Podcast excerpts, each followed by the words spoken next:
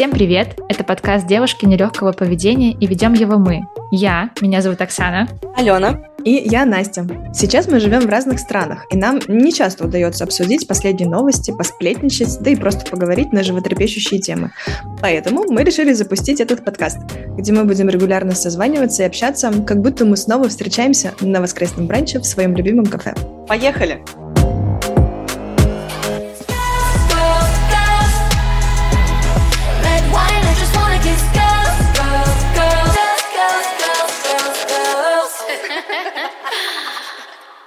Всем привет! Всем доброе воскресное утро. Сегодня тема у нас очень, для меня, по крайней мере, животрепещущая и важная, тема отношения и свидания. А, знаете, я за последние два года поняла, что, приходя на свидание, ты никогда не знаешь, что тебя ждет. И все первые свидания могут быть обманчивыми, и оно может закончиться какими-то долгими, долгими отношениями, а может закончиться желанием сбежать примерно через полчаса. Для чего я точно знаю, что у нас были такие инструкции, когда можно было написать смс-очку подруге и попросить ее позвонить и сказать, что что-то важное тебя ждет, и поэтому нужно срочно сбежать со свидания. У меня за последние два года было, наверное, больше 20 разных свиданий, которые заканчивались по-разному. Вот, и сегодня хочу поговорить про то, какие были самые дурацкие свидания. Ален, расскажи, какое у тебя было самое дурацкое свидание с мужчиной? Mm, слушай, на самом деле самое дурацкое свидание э, было у меня не первым, а вторым. Первое свидание с э, молодым человеком прям прошло офигенно. Мы целый день, э, ну, вернее, целый вечер провели в хорошем ресторане,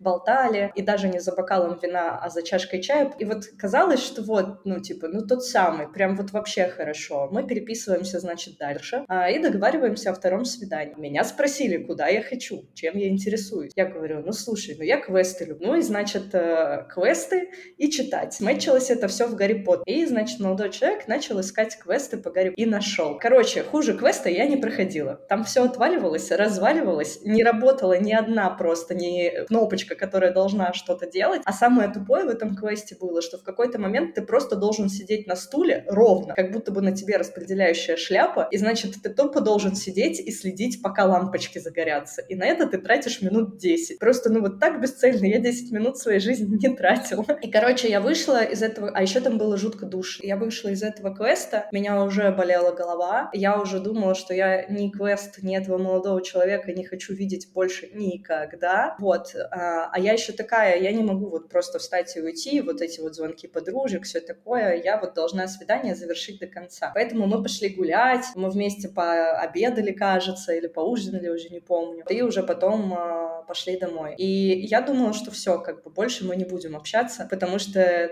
из-за того, что у меня болела голова, я уже вела себя как бука. Страшно. А мы знаем, сказала. как Алена как бука себя ведет. Это страшное зрелище на самом деле. Я не знаю, как этот молодой человек это выдержал. В общем, этот молодой человек не просто это выдержал, он меня позвал на третье свидание, на четвертое свидание, потом позвал замуж, и вот мы четыре года вместе. Короче, э, вторые свидания тоже бывают обманчивыми. Вот, и надо всегда давать э, шанс человеку на третье. Ну, если первое, как минимум, было ничего. Я, я задумалась о мысли, что, кажется, это залог, получается, тогда успешных отношений, что вначале на каких-то первых свиданиях тебе нужно показаться букой в своем худшем виде, таком таком, типа, ворчливым и так далее. И если человек это принял и такой, ну, в целом, я с этим окей, и мне это даже нравится, то можно продолжать и дальше, и все будет окей.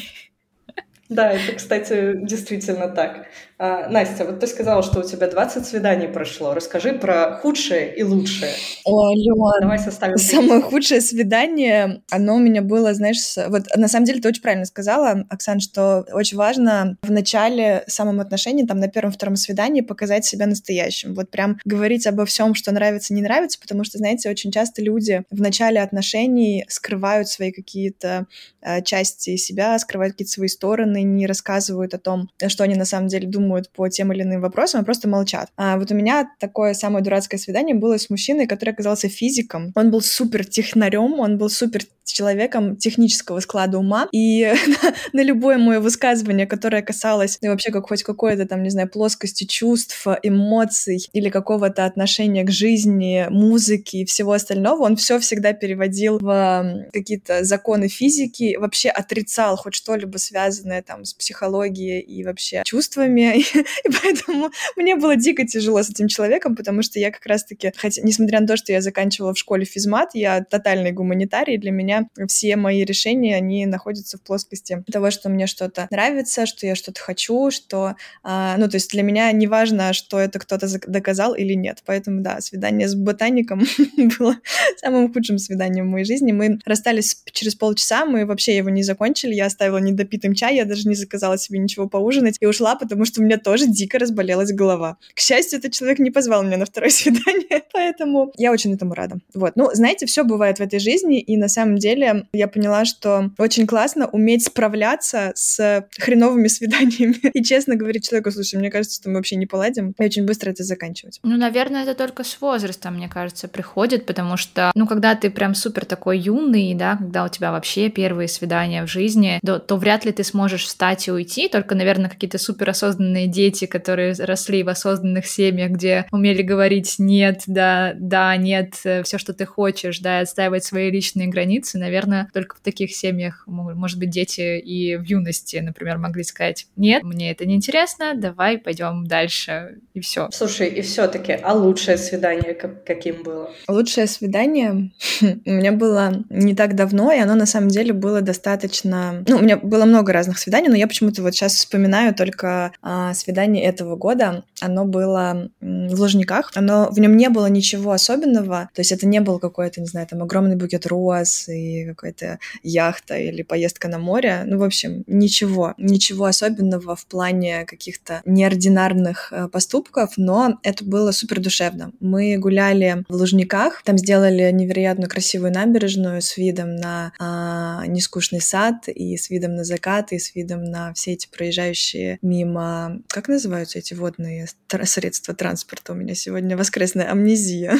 Речные трамвайчики. Спасибо большое. Вот с видом да, на все... да. Теперь, между прочим, они, по-моему, там вписаны Афишили. в транспорт. Да, да, да, да, да, с видом на можно пересадки делать. И мы, на самом деле, настолько душевно болтали просто о жизни, и я поняла, что мое самое лучшее свидание — это там, где я на старте проговариваю, у кого какие ожидания. Потому что, когда люди встречаются, и непонятно, у кого какой э, подтекст, да, кто-то хочет, может быть, отношений на одну ночь, а у кого-то действительно есть запрос на, на длительные отношения, там, на создание семьи. Как только я поняла, что можно в начале, прям сразу, языком через, как это, словами через рот проговорить, кто чего хочет, это самое лучшее свидание, на самом деле. Потому что если вот этот матч происходит, то все, дальше все понятно, и мы обсуждали, у кого какие ценности, кто как относится к детям, кто как относится к семье, у кого какие жизненные цели, профессиональные цели. И это очень вдохновляет, когда ты находишь своего человека, который, э, ну, находится в какой-то своей схожей плоскости координат. В итоге мы не сошлись, но я поняла, что навык таких честных, искренних свиданий, он на самом деле самый лучший. Вот. Я очень счастлива, что оно было. А вот э, как мужчины вообще реагируют э, на такие вопросы на первом свидании? Типа, как ты относишься к семье? У меня просто такого опыта не было. Я, ну, можно сказать, в свидании. А, вот. Но мы обсуждали реально вот с парнями обычно какие-то рандомные вещи, хобби, музыку, еще чего-то. То есть у меня на первом свидании никогда не было запроса, типа, так, а, а как ты относишься к семье? Угу. Вот как они реагируют реально? Слушай, на самом деле сейчас нормально. Вот, ну, у меня были достаточно долгие отношения, 10 лет, после которых э, вот несколько лет сейчас свиданий, наверное, как до 30 были вот такие свидания, когда, знаешь, ты просто обсуждаешь что-то. Там, кто чего достиг, у кого какие хобби, кто куда хочет полететь, кто в какой стране был, ну, в общем, какой-то такой просто бытовой лайфстайл. А вот последний год это произошло само. То есть мне стали встречаться мужчины старше меня, как правило, и когда встречаешься с мужчинами, у которых либо, возможно, уже даже был брак, или были какие-то серьезные отношения, и в целом, когда я и сама поняла, что чего я хочу, да, то есть как только я поняла, что я больше не хочу отношений ради отношений, как только я поняла, что я хочу именно создать семью, и такие мужчины стали встречаться. И поэтому, когда мы встречаемся, даже если это первое свидание, мужчины относятся к этому абсолютно, ну, ровно, просто потому что у них ровно такой же запрос. И для них это не является каким-то триггером. Вот. Да, я как раз хотела спросить э, про критерии лучшего свидания, потому что, Ален, когда вот ты спросила про это у Насти, я начала задумываться и поняла, что я даже не понимаю, а что считать лучшим. Не знаю, вот, Ален, вот Настя рассказала для себя, Алена, для тебя вот какие критерии лучшего свидания? На мой взгляд, э, лучшее свидание — это когда ты не думаешь о том, что это свидание, и не пытаешься что-то перед человеком показать или еще чего-то, а просто тебе с ним максимально максимально комфортно вести беседу. Если ты можешь с человеком разговаривать э, на разные темы абсолютно, то, скорее всего, ты сможешь с ним потом, собственно, и говорить какие-то более, обсуждать какие-то более сложные темы. Вот э, мы с мужем, собственно, первое свидание провели просто обсуждая рандомно хобби, а, страну, из которой я приехала, еще какие-то вещи, его работу, чем он занимается. И мы просто протрещали так часа четыре в ресторане. И вот э, для меня это было прекрасное свидание, потому что я не думала про время. Вот если бы я думала про время, то это было бы плохое свидание. Ну да, да, слушай, я согласна. Вот, наверное, для меня такая же история, но у меня здесь очень сложно, потому что мы с Артемом уже знакомы супер давно, хотела сказать, но не супер давно, а прям с детства, и мы общались э, в детстве много, и потом у нас действительно же все супер плавно как-то переросло в свидание. То есть мы просто гуляли, а тут мы уже типа не просто гуляем, а это свидание. И ты сначала не понимаешь, как бы, как вообще они различаются, ну, как бы вы просто ходите, общаетесь, ну, еще там за ручки держитесь. Хотя мы как бы и когда не встречались, мы тоже держались за ручки, там обнимались и так далее. Но это вот было период такой, типа, когда мы там уже э, начинали в эти, в ту сторону смотреть. Но потом это стало вот, поэтому для меня вообще... Я, знаете, вот единственное свидание, которое я помню вот из тех времен, это, наверное, когда уже Тёма мне предложение делал. Это единственное свидание, которое я вообще помню. Ну, то есть Короче. это было... Я просто запомнила это, потому что это было 14 февраля, мы ходили там в ресторан, там там цветы, потом мы приехали домой, уже было кольцо. Ну, короче, и, и я поэтому запомнила. Ну, ну, типа там, ну, в кино пошли, ну, еще что-то. Было, было, кстати говоря, нелепое свидание, когда... Ну, как нелепое, просто мы гуляли, и мы возвращались домой, а у Тёмы там возле дома какой-то такой уклон был, и я не заметила этот уклон, и я просто шла такая очень уверенным шагом, и просто свалилась с какой-то лестницы, ему пришлось меня волочить домой. Это было очень странно. Вот, поэтому, поэтому вот так. Короче, наши уважаемые слушательницы, вот вам лайфхак. Хочешь хорошего мужа, воспитай его с пеленок, как сделала это Оксана. Э, ну, в общем, да, у меня вот такая странная история. Со свиданиями у меня как будто бы уже не складывается, и я не знаю, как, как э, с этим быть в семейной жизни. Это мы, наверное, обсудим чуть позже. А вообще, Настя, где сейчас вообще люди знакомятся, учитывая, что дейтинг-приложений там сейчас не так много, мы знаем, что одно дейтинговое приложение ушло из России, а что теперь делать-то, где знакомиться? Слушай, на самом деле, мне повезло, я нахожусь в такой деятельной среде, среде, где люди, которые являются предпринимателями, они, а, как это знаешь, не могут а, находиться только в поле основной деятельности, основ, основного бизнеса. Если они видят, что вокруг есть ниша, они тут же включаются. Вот, поэтому в бизнес-сообществах, в которых я состою, а, как оказалось, вопрос, да, ну, казалось бы, что если человек там реализован и успешен в бизнесе, если у него есть какое-то свое дело, то, скорее всего, кажется, что вот у него должна быть и семья, и дети, потому что это такой как социально успешный образ реализованного каждого человека. Но на самом деле среди предпринимателей тоже очень много свободных людей, мужчин и женщин. И вот в одном из бизнес-клубов недавно организовали ужин. Правда, на него пришло, конечно, в два раза больше девушек, чем мужчин, что, ну, в целом не очень удивительно в текущей ситуации. Он прошел, поэтому поделюсь немножко, как, как это было. Он прошел в таком формате просто общения, где мы просто сначала знакомились, и каждый подготовил несколько анонимных вопросов, которые, например, девушки хотели бы задать мужчинам, а мужчины девушки. И из э, таких вопросов были абсолютно, знаете, из разных плоскостей. От того, какие там были самые дурацкие свидания, э, что важно в отношениях, что важно в партнере, то есть какие-то такие серьезные вопросы, как найти своего человека. Так и, например, мы говорили о том, почему девушки симулируют оргазм. Оказалось, что всех мужчин интересует этот вопрос, они не понимают, почему же мы не... Да, Оксана. Да, я хотела сказать, что это, наверное, вообще вопрос отдельной темы до выпуска, но чего они взяли, что это симуляция именно оргазма? Ну, типа, ну, как бы, не знаю, девушки просто так себя ведут во время секса, даже просто если они просто им нравятся, но оргазма не было. Чего все взяли, что это такая, типа, прям вот... Э, это, не знаю, это пошло, наверное, откуда-то, оттуда, где, не знаю, есть же череда, наверное, таких мужчин, которые думают, что если они вот не закончили с девушкой, то секс не удался. Если она не получила оргазм, то все, типа, мы никуда не уйдем, пока ты его не получишь. И поэтому э, девушки, наверное, ну, как бы симулируют. Но я просто не знаю. Мне кажется, что в большинстве своем это же просто как бы поведение девушки девушки, которые парни считывают, что это типа был оргазм или э, это был, была симуляция. Мне кажется, просто проще симулировать, э, чтобы от тебя отстали иногда. Ну вот ты правильно сказала про вот это, мы не уйдем отсюда, пока ты не получишь оргазм. И уже реально, ну типа мне, например, важен зачастую процесс, и не всегда этот процесс приводит к оргазму. И как бы я не вижу в этом ничего плохого, но вот действительно есть вот эта темка, типа, а давай еще вот так, а давай еще вот так. Это на самом деле психологическая проблема парня. То, что, ну, типа, он mm. не может как бы отпустить ситуацию. Отпусти.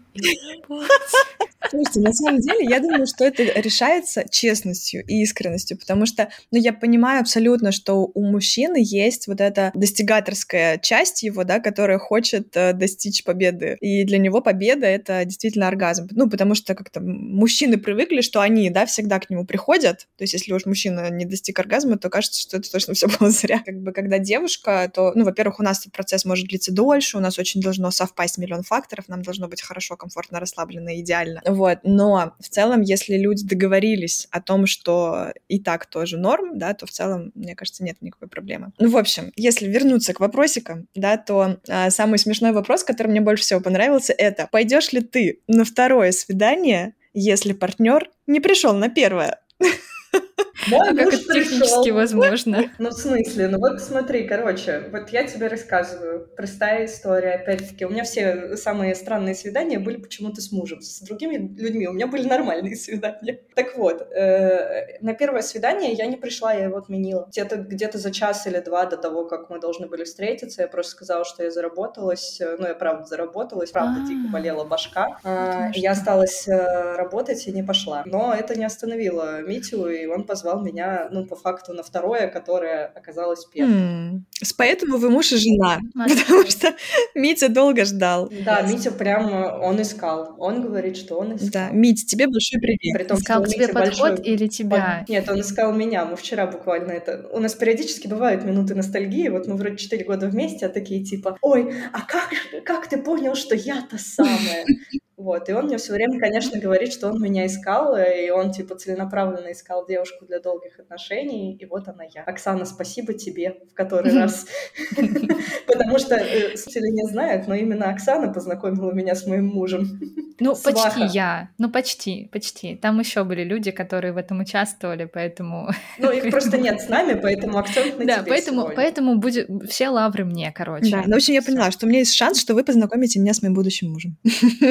Ну, в общем, если зафиналить... Сваха Оксана и Сваха Алена. Да, если зафиналить ту встречу, то на самом деле в целом там после юмора и таких колких э, вопросиков мы пришли к достаточно таким душевным, важным разговорам про то вообще, как строить партнерство в отношениях, как быть искренними, честными, как проходить кризисные моменты, как не закрываться, как найти своего человека. И если подводить итог мероприятия, то сердце мы все еще свободно, но пару интересненьких знакомств по работе было. Вот, как всегда. И знаете, иногда прихожу познакомиться с человеком как с человеком, а в итоге нахожу себе либо клиента, либо партнера. Это предпринимательская профдеформация. Ну, в общем, Ален, ты тут сказала, что вы разговаривали с Мити о том, как понять, что он тот самый. Вот у меня к вам вопрос. Девушки, как вы поняли, что ваши мужья те самые? Оксана, давай ты сначала. Да, блин. У меня было все просто. Я уже... Я, короче, не знаю. Давайте говорить откровенно.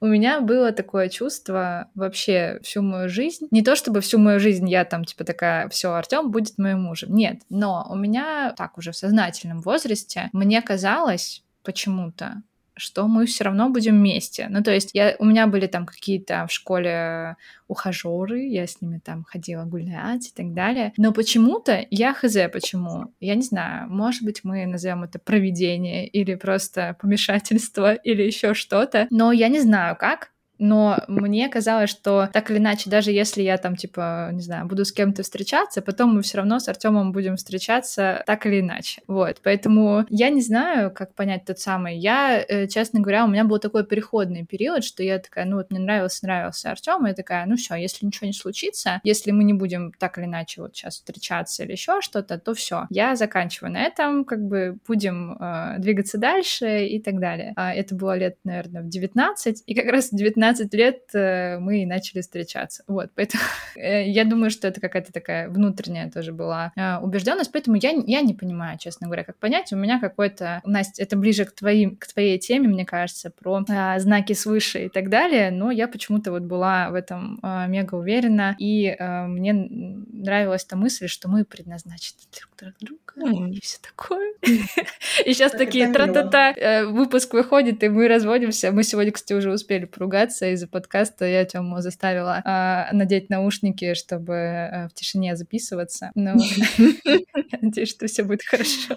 Слушай, ну давай я, наверное, расскажу, потому что у меня все-таки как раз было вот этот вот э, переходный момент, когда вот вы сначала просто встречаетесь, а потом бац, и вы уже пара. И он произошел супер плавно. Мы сначала просто реально ходили на свидание. Первое, второе, третье. Держались за ручку, все было чинно, благородно. Там, поцеловались, э, еще чего-то. А, но ощущение именно, что это тот самый человек, именно как осознание этого, ко мне пришло, когда мы э, признались друг другу в любви. Вот тогда я поняла, что действительно это тот самый, причем это был такой, ну, очень красивый момент, я никому об этом еще не рассказывала, поэтому даже вы еще этого не знаете, Ничего как Митя признался себе, мне в эксклюзив. Да, и Митя был первым, кстати. Митя первый мне сказал, что он в меня влюблен.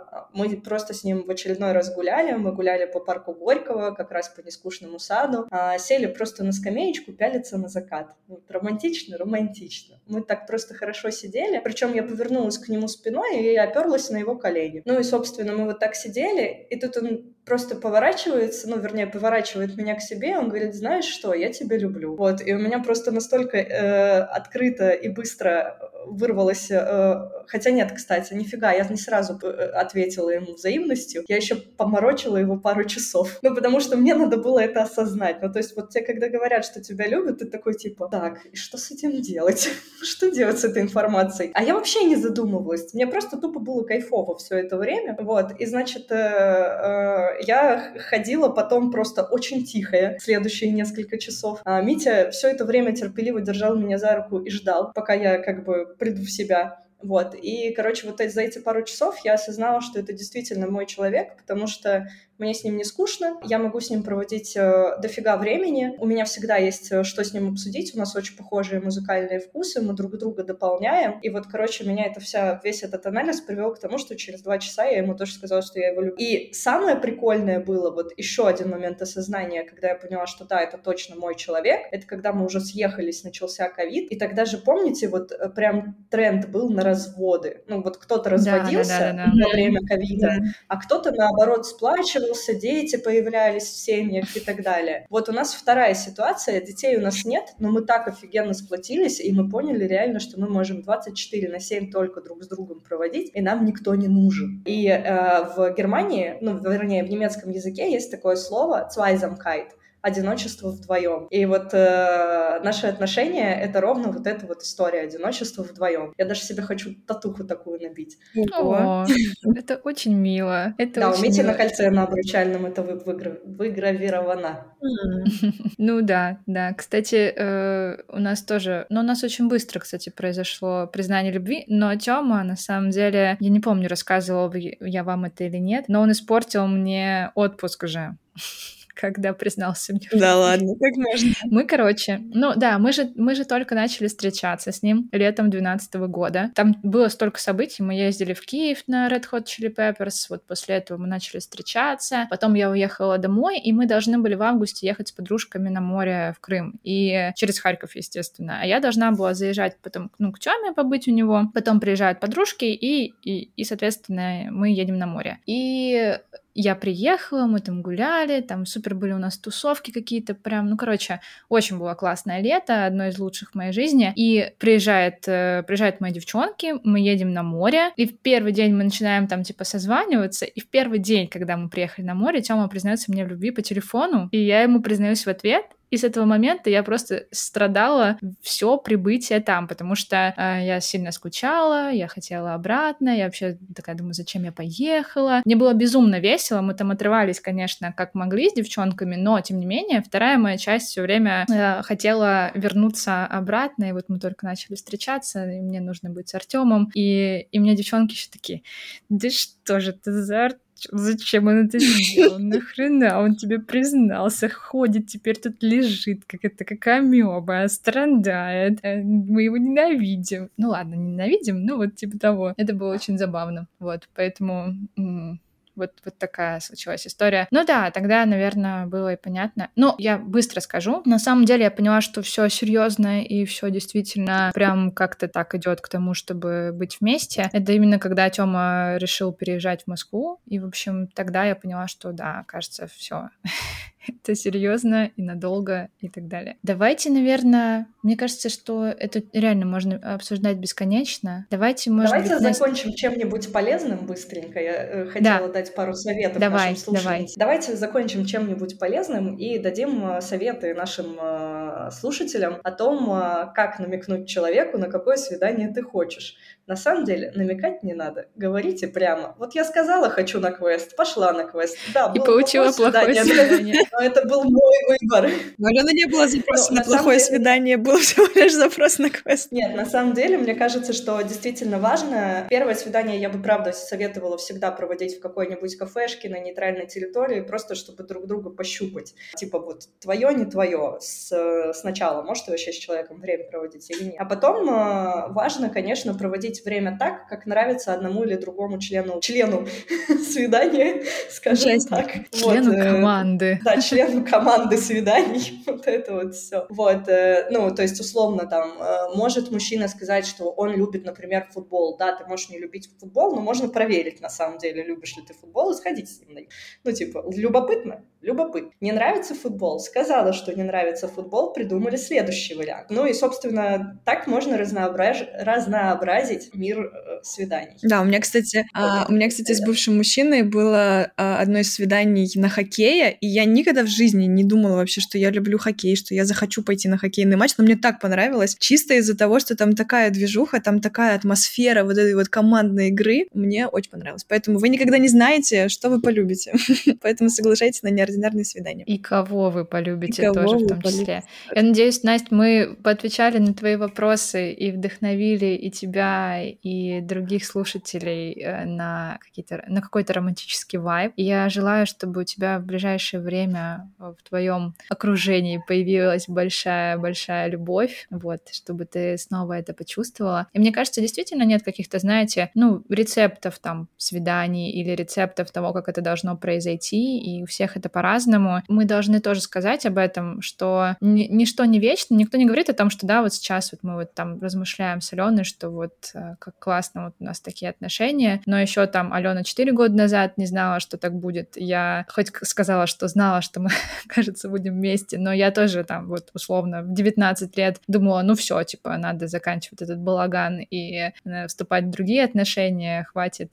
И периодически там иногда кажется, да, что там, не знаю, отношения как-то сошли на нет, или вы там, не знаю, уже настолько сроднились, что там романтики нет или еще чего-то. Ну, в общем, все у всех по-разному, и приходит в разное время, и я всем желаю, чтобы любовь так или иначе была в жизни, э, на любой срок, на краткосрочный, на долгосрочный, но э, желаю всем счастья и любви. А я еще хочу сказать, что, девчонки, открывайте глаза, потому что никогда не знаешь, где тот самый, и, возможно, он уже рядом. Откройте глаза. В общем, всем любви всем пока. и всем пока. Всем прекрасного воскресенья. Пока-пока.